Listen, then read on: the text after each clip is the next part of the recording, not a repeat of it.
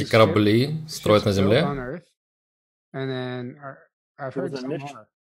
Был первый флот, который строили для Солнечного Стража на Земле, в горах Уосач в Юте.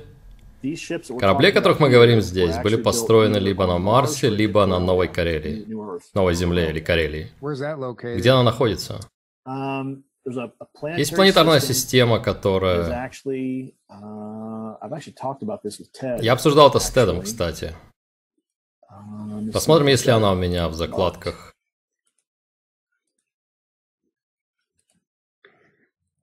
И это новая Карелия, новая Земля. Что там происходит? Итак, эта планета является суперземлей с гравитацией в четыре раза больше земной. Если бы мы полетели туда, нам бы пришлось принимать таблетки, чтобы устранить воздействие сильной гравитации на наше тело. Но ходить по поверхности все равно было бы тяжело. Понадобился бы бронекостюм или экзокостюм, пока ты не привыкнешь. Я пытаюсь найти ее точное название, я записал его как-то. Из записи сеансов с Кони. И самое интересное, что это название можно найти в каталоге экзопланет. Правда? То есть астроном мог бы найти ее, если бы захотел? Он мог бы сказать ее точное местоположение. То есть там живут люди, там есть цивилизация. Что там происходит? Я ищу одну секунду. Итак, обозначение, которое используется для этой планеты, это Кеплер 452b. И у нее есть несколько названий. Новая Земля, Карелия, или как некоторые шутя называют ее, Корусант, со ссылкой на Звездные войны. Итак, это официальное название этой планеты, Кеплер 452b. И вот что там происходит. Из этой планеты выходит семь шпилей. Эти семь шпилей выходят из атмосферы планеты, и они идут в доки для кораблей на орбите. И некоторые доки имеют вооружение и укрепления, а другие нет. Uh, Темный флот — это единственная группа, которая использует третий шпиль, потому что он на другой стороне планеты. И это неспроста, они не хотят, чтобы другие программы знали, что делает Темный флот и что у них есть. Uh, Поэтому есть группы вроде Сияющей Славы, которые паркуют там корабли. Есть группы, uh, как Торговый флот, МКК, они проводят обмены рабов там и много чего еще. Но это то, что называется альфа-базой. Если что-то случится с Землей, это то, куда все элиты и другие важные люди будут перевезены. Oh. О, то есть у них правда есть запасная Земля? Uh, да. Это интересно. Там есть горные цепи, под которыми построены базы. И там также есть города, которые едва выходят на поверхность. И все эти строения находятся рядом со шпилями. Если кто-то хочет выпить, заселиться в отеле или найти другие услуги, они могут найти все это там. Вау. То есть там все есть. И наверняка есть люди, которые живут там постоянно. Да, есть целое поколение людей, рожденных там. Правда? Да. И они знают о нашей планете? Да, знают. Им не сказали, что она уничтожена? Нет. История там не подвергалась ревизии, как это было в некоторых немецких колониях. Вау. Боже, наверное, столько еще информации есть. И это только из твоих знаний, того, что ты видел. Сколько же еще есть мест, которые знают другие люди, о которых ты можешь даже не знать. Верно. Где ты сталкивался с Кори в программах? Я видел Кори Гуда только один раз. Один единственный раз. Ясно. И он причина того, что я проснулся и рассказываю все это сейчас. Это то, почему я решил начать говорить об этом после того, как я проснулся. Воспоминаний, которое Кони вытащила из меня. Речь идет о том, что как-то раз у нас произошла катастрофическая поломка системы связи на борту Паттона. Мы установили новое оборудование, оно оказалось барахлом. И вот что произошло. На каждом корабле, когда мы проходили подготовку интуитивных эмпатов на Марсе, существует три уровня этой подготовки. Первый это то, что называется обычным интуитивным эмпатом. Второй уровень это интерфейс или коммуникатор, и это то, чем занимался Кори. И третий называется астропаты. И вот что делает астропат. Он может отправлять и принимать мысленные послания с планеты на планету. Или между системами. О, вау. Это то, чем я владел. Меня подготовили для этого. И um, ты также синхронизирован с таким же человеком в управлении лунных операций. Если что-то произойдет, ты сможешь настроиться на мысли этого человека и сказать, у нас чрезвычайная ситуация, нужно сделать то-то и то-то. И обычно на борту каждого корабля есть 4-5 человек с этими навыками. Они считаются запасным средством коммуникации с СУЛО. И затем, где ты видел Кори тогда? Мне просто интересно посмотреть, как все связано. Итак, вот что произошло, когда системы связи вышли из строя. Старик взял меня и сказал, у тебя есть эта подготовка, отправь послание в УЛО и скажи, что нам нужна помощь, чтобы любой корабль поблизости, который может привести оборудование связи, смог доставить его. Я отправил сообщение, получил ответ, где говорилось, вы должны прыгнуть на орбиту Юпитера над Северным полюсом. И когда окажетесь там, нужно пробиться в специальную зону, это карманное измерение, нужно войти в него определенным способом. Я передал это старику, мы сделали это. Это место оказалось дипломатической базой, которая использовалась многими программами.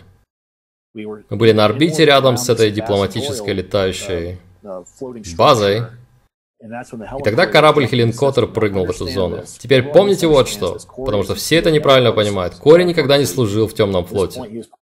Тогда он служил в Солнечном Страже. Вот как все было. Он пролетел на шаттле, дротики с тремя другими ребятами. Я был ответственным за безопасность в то время. И моей задачей было проводить его и троих его коллег ко всем восьми участкам, где находилось оборудование связи. Они вытаскивают блок, вытаскивают из него ЧКЗ, то есть чип квантовой запутанности, который завязан на УЛО, вытаскивают его, ставят новый коммуникационный блок, вставляют чип в этот новый блок, а старый коммуникационный блок кладется в кейс и забирается с корабля. Вот и все. Вау. И все это время я наблюдаю за ним и слушаю, как он общается с коллегами. Я делаю это вместе с тремя своими ребятами. И нашей работой было следить, чтобы они не смотрели по сторонам. Чтобы они смотрели только туда, где была их работа. И что интересно, в 2015-2016 годах, когда на Гае начали выпускать космическое раскрытие, Ага. Uh, Все, кого я знал, говорили об этой программе. О боже, это так классно, это как Стартрек в реальной жизни, бла-бла-бла. Я тоже его тогда смотрел. Я сказал, ладно, я тоже посмотрю. Я включаю первый выпуск, и вдруг я вижу в телевизоре сидит этот парень, который был в составе этой команды, которую я водил по нашему кораблю. Я тут же нажал на паузу, потому что я не мог понять, меня вырвет, меня будет понос или то и то. Вау. То есть это так сильно ударило по тебе? Это был триггер. я понял, что все, что было написано в записях сеансов с Кони, наверное, было правдой. Ого. Реальность это ударила по мне сразу же. Я пошел в туалет и не мог понять, что мне делать, я буду блевать или у меня будет понос или то и то. Какого черта? И когда я наконец успокоился, я вышел и просто выключил телевизор. Я не мог это смотреть. Мне понадобилось два или три дня, чтобы наконец вернуться и посмотреть этот первый выпуск. Но как только я услышал, как он говорит, я подумал, срань господня, это должен быть тот же парень. Он выглядит так же, у него тоже голос, та же манера. Какого хрена? Ага. Я думаю, это должен быть тот же мужик. Кто же еще? Когда я слушал, как он рассказывал о своих обязанностях на борту корабля, команды техников на борту Хелен Коттера, именно такие люди могли заходить на наш корабль, чтобы делать эту работу. И это сильно шокировало меня. Я понял, что то, что мне рассказала Кони, вероятно, правда, и это все реально. Да. Вау. То есть это было совсем недавно, все эти воспоминания вернулись.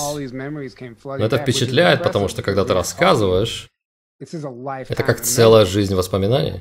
Да. И это поражает меня. Это очень интересно.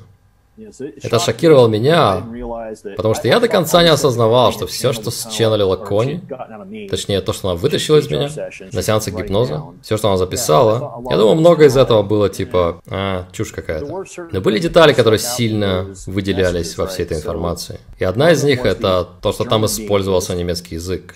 Она даже пошла в один из университетов, где я учился, колледж, и она поговорила с профессором лингвистики там, потому что в одном из первых сеансов, когда я заговорил с ней, и когда она ввела меня в регрессивный гипноз, я на самом деле заговорил с ней на немецком. И для протокола я никогда не учил немецкий, я не говорю по-немецки. Это был мой альтер, который рассказывал ей, что произошло. Вау.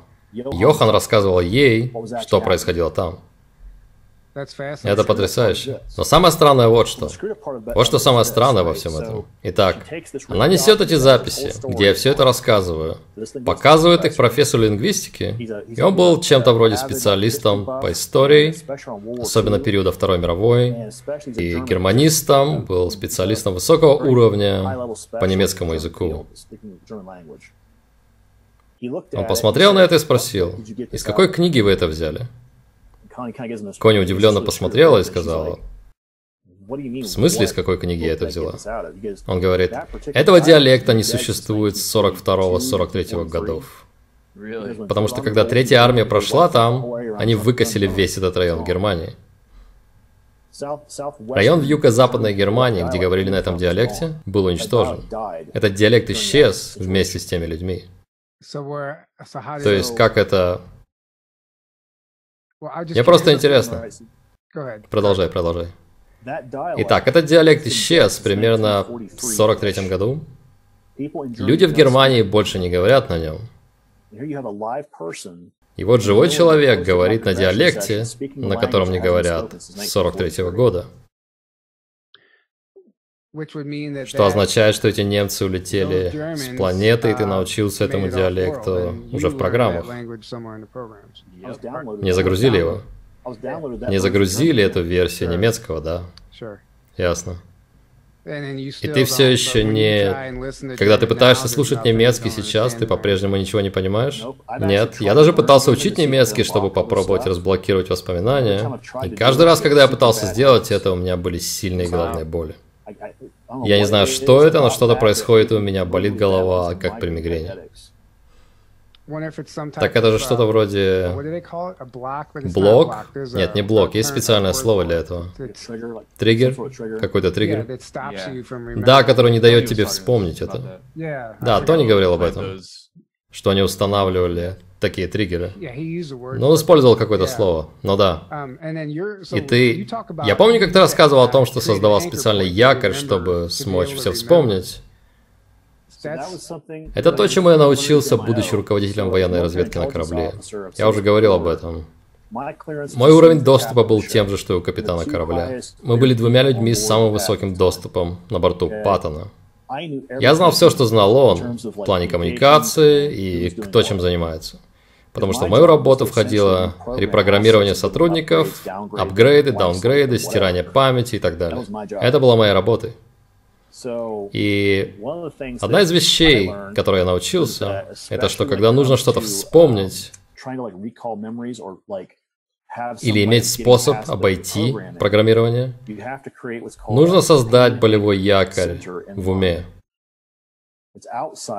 И он находится снаружи этого конкретного альтера. И вот когда этот болевой якорь, когда давишь ногтями в ладони, возник, вот что он означает. То есть ты ты создаешь боль для себя, чтобы блокировать программирование? Блокировать стирание, да. Ясно. Но ты... Это удивительно, что уже тогда ты был достаточно осознанным, чтобы сделать это заранее. Это просто удивляет меня. Но у многих людей был похожий опыт. Например, им делают инъекцию в шею, и эта боль от укола в шею создает болевой якорь. Из-за этого они уже начинают вспоминать уже в другом месте. Если посмотреть на свидетельство Кори, именно так у него и было. Именно так он начал все вспоминать. Другим людям могли, например, делать уколы в руки или ноги, когда им стирают память. Они делают эти уколы перед тем, как начать работать с твоей психикой. И когда укол повторяется где-то, они вспоминают. Так что это обычно... Извини. Нет, извини, у меня просто было... Я не знаю, что это, но я знаю, что мне делали уколы сюда. Я не знаю почему и что это значит, но несколько раз у меня были вспышки воспоминаний об этом. Это было во сне, но это было как воспоминание. Я просыпался с этой болью, как будто там что-то есть. Это, вероятно, частичное воспоминание. Я знаю многих людей, у которых было то же самое. И обычно, как я сказал, этот болевой якорь создает точку входа, через которую, когда ты возвращаешься в здесь и сейчас, идешь на сеанс квантового исцеления или регрессии, или интеграцию души, этот якорь становится входом, через который можно отследить, что произошло. Можно проследить эту энергию до той части в твоем мозге, где находится это воспоминание. Вау. Именно так было со мной. Кони начала фокусироваться на этом. Когда она потыкала немного в эту тему, вдруг пошла информация, и все эти воспоминания начали выходить. Когда меня ушли в отставку, я даже не знал, что это произойдет. Так и задумано, ты не должен знать. Я знал, что я отправляюсь в УЛО, управление лунных операций, из-за дисциплинарных проблем по поводу меня и пары моих ребят, из-за того, как мы проводили некоторые наши миссии. Я знал, что... Я думал, что мне объявят выговор. Это то, что я думал произойдет. Когда я зашел, старик уже приготовил двух ребят, которые ждали меня у двери. Они взяли меня под руки и привели в комнату, где положили меня на стол. Сначала мне дали подписать так называемое соглашение о неразглашении. Они сделали синаптический скан, сделали временной скан. Это был обычный врач Земли? Нет. Это был высокий белый, кто проводил всю процедуру. Там был человек в белом халате, который присутствовал, но всю работу делал высокий белый. И он сообщил моему командованию, что есть такое-то временное окно, чтобы провести мне регрессию возраста. Стереть воспоминания, а затем вернуть меня через устройство зеркала в исходное время на нашу планету. И вот я там, они провели меня через всю эту процедуру. Они сделали мне инъекцию, и единственное, как я могу описать ощущение от нее, это моего отца диабет. И то, как он описывает ощущение от своего лекарства, это в точности то, как ощущается эффект от той инъекции. Она физически вернула меня в молодой возраст. И после того, как это произошло, еще одна вещь, которую я помню, это как было три дзета серых и драка, темно-коричневый драка были в комнате. Я помню, что он положил свою лапу с когтями мне на голову, и он установил все ширмовые воспоминания, закрепил блокировку воспоминаний, установил все ложные воспоминания, триггеры и так далее. То есть он установил все это, чтобы все держалось. И старик зашел в комнату в какой-то момент. Я посмотрел на него и сказал, я сжал руку вот так, и отсюда возник этот рефлекс, резать кожу. Я посмотрел на него и сказал, я вспомню. Я сказал ему, если я вспомню и увижу тебя где-то, я прострелю тебе башку. Потому что я злился на старика за то, что он сделал это. И согласно архивам, на тот момент мне стерли память, меня вернули назад в то же здание на Диего Гарсия. Следующее, что я помню, Аташе ЦРУ пинает мои ноги и пытается разбудить меня. Да, приятель, ты спал минут пять, типа, или сколько-то. Надевай свое барахло и пошли. Так я одеваюсь, надеваю форму, и оказывается, что двое других ребят не вернулись. Потому что Аташе подошел к моему командиру и сказал, что эти двое ребят пропали без вести. Теперь представь себе, для тех, кто был там, прошло всего 20 минут. И мой командир выходит из себя и говорит, что ты имеешь в виду, они просто испарились и пропали без вести? Куда вы их дели, мать вашу? И ЦРУшник отвечает, я не уполномочен сообщить вам, что произошло. Все, что я могу сказать вам, это что они пропали без вести, и так к этому нужно относиться. Я залез в вертолет, сел, и это был первый раз. У меня есть нервный тик в ноге, который начинается, когда я чувствую беспокойство. И это был первый раз, когда начался этот тик. На борту того вертолета. Итак, вы как-то обсуждали черную жижу и um, что она была связана с некоторыми медкроватями, что нужно избегать их, потому что если использовать их, это повлияет на твою ДНК. Это правда? Но ну, на самом деле это повлияет на твою способность быть независимым. Вот что делает черная жижа. Она служит как симбиот внутри любого биологического существа, в которое она попадает. Причина, по которой Драка так любят ее, это потому что она создает сетевое сознание со всеми, кто заражен. Так они могут доминировать над людьми, кто заражен ей. Если у вас на борту корабля есть советник Драка, он может приказывать всем на борту этого корабля делать то, что он хочет, потому что его сознание гораздо сильнее. Некоторые расы используют ее, чтобы захватывать и контролировать другие расы. Вот что происходит, например. Некоторые расы рептилий, и ты абсолютно прав, некоторые из них очень позитивные. Даже внутри общества Драка есть отдельные группы, в некоторых кастах система Драка, которая очень позитивно настроена к людям. Но другие группы, особенно в высших кастах, полностью заражены.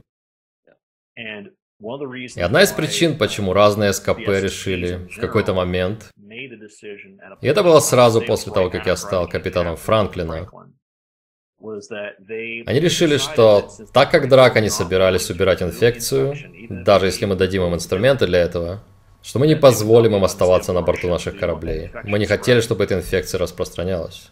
Во-вторых, и что еще важнее, это сетевое сознание дает тебе скачок в уровне IQ. Теперь у тебя есть доступ ко всему этому знанию, навыкам, всему тому, чем ты как обычный сотрудник не обладаешь. Это создает проблемы сохранения секретности. Для кого-то вроде меня, кто отвечал за разведку, ты намеренно изолируешь информацию, которая не должна стать известна конкретным организациям или людям, но внезапно у всех появляется доступ к этому знанию. Это создает проблемы сохранности данных. Потому что им не нужно знать, что делают некоторые другие сотрудники в разных местах. Только начальник разведки, Старпом и Капитан должны знать об этом.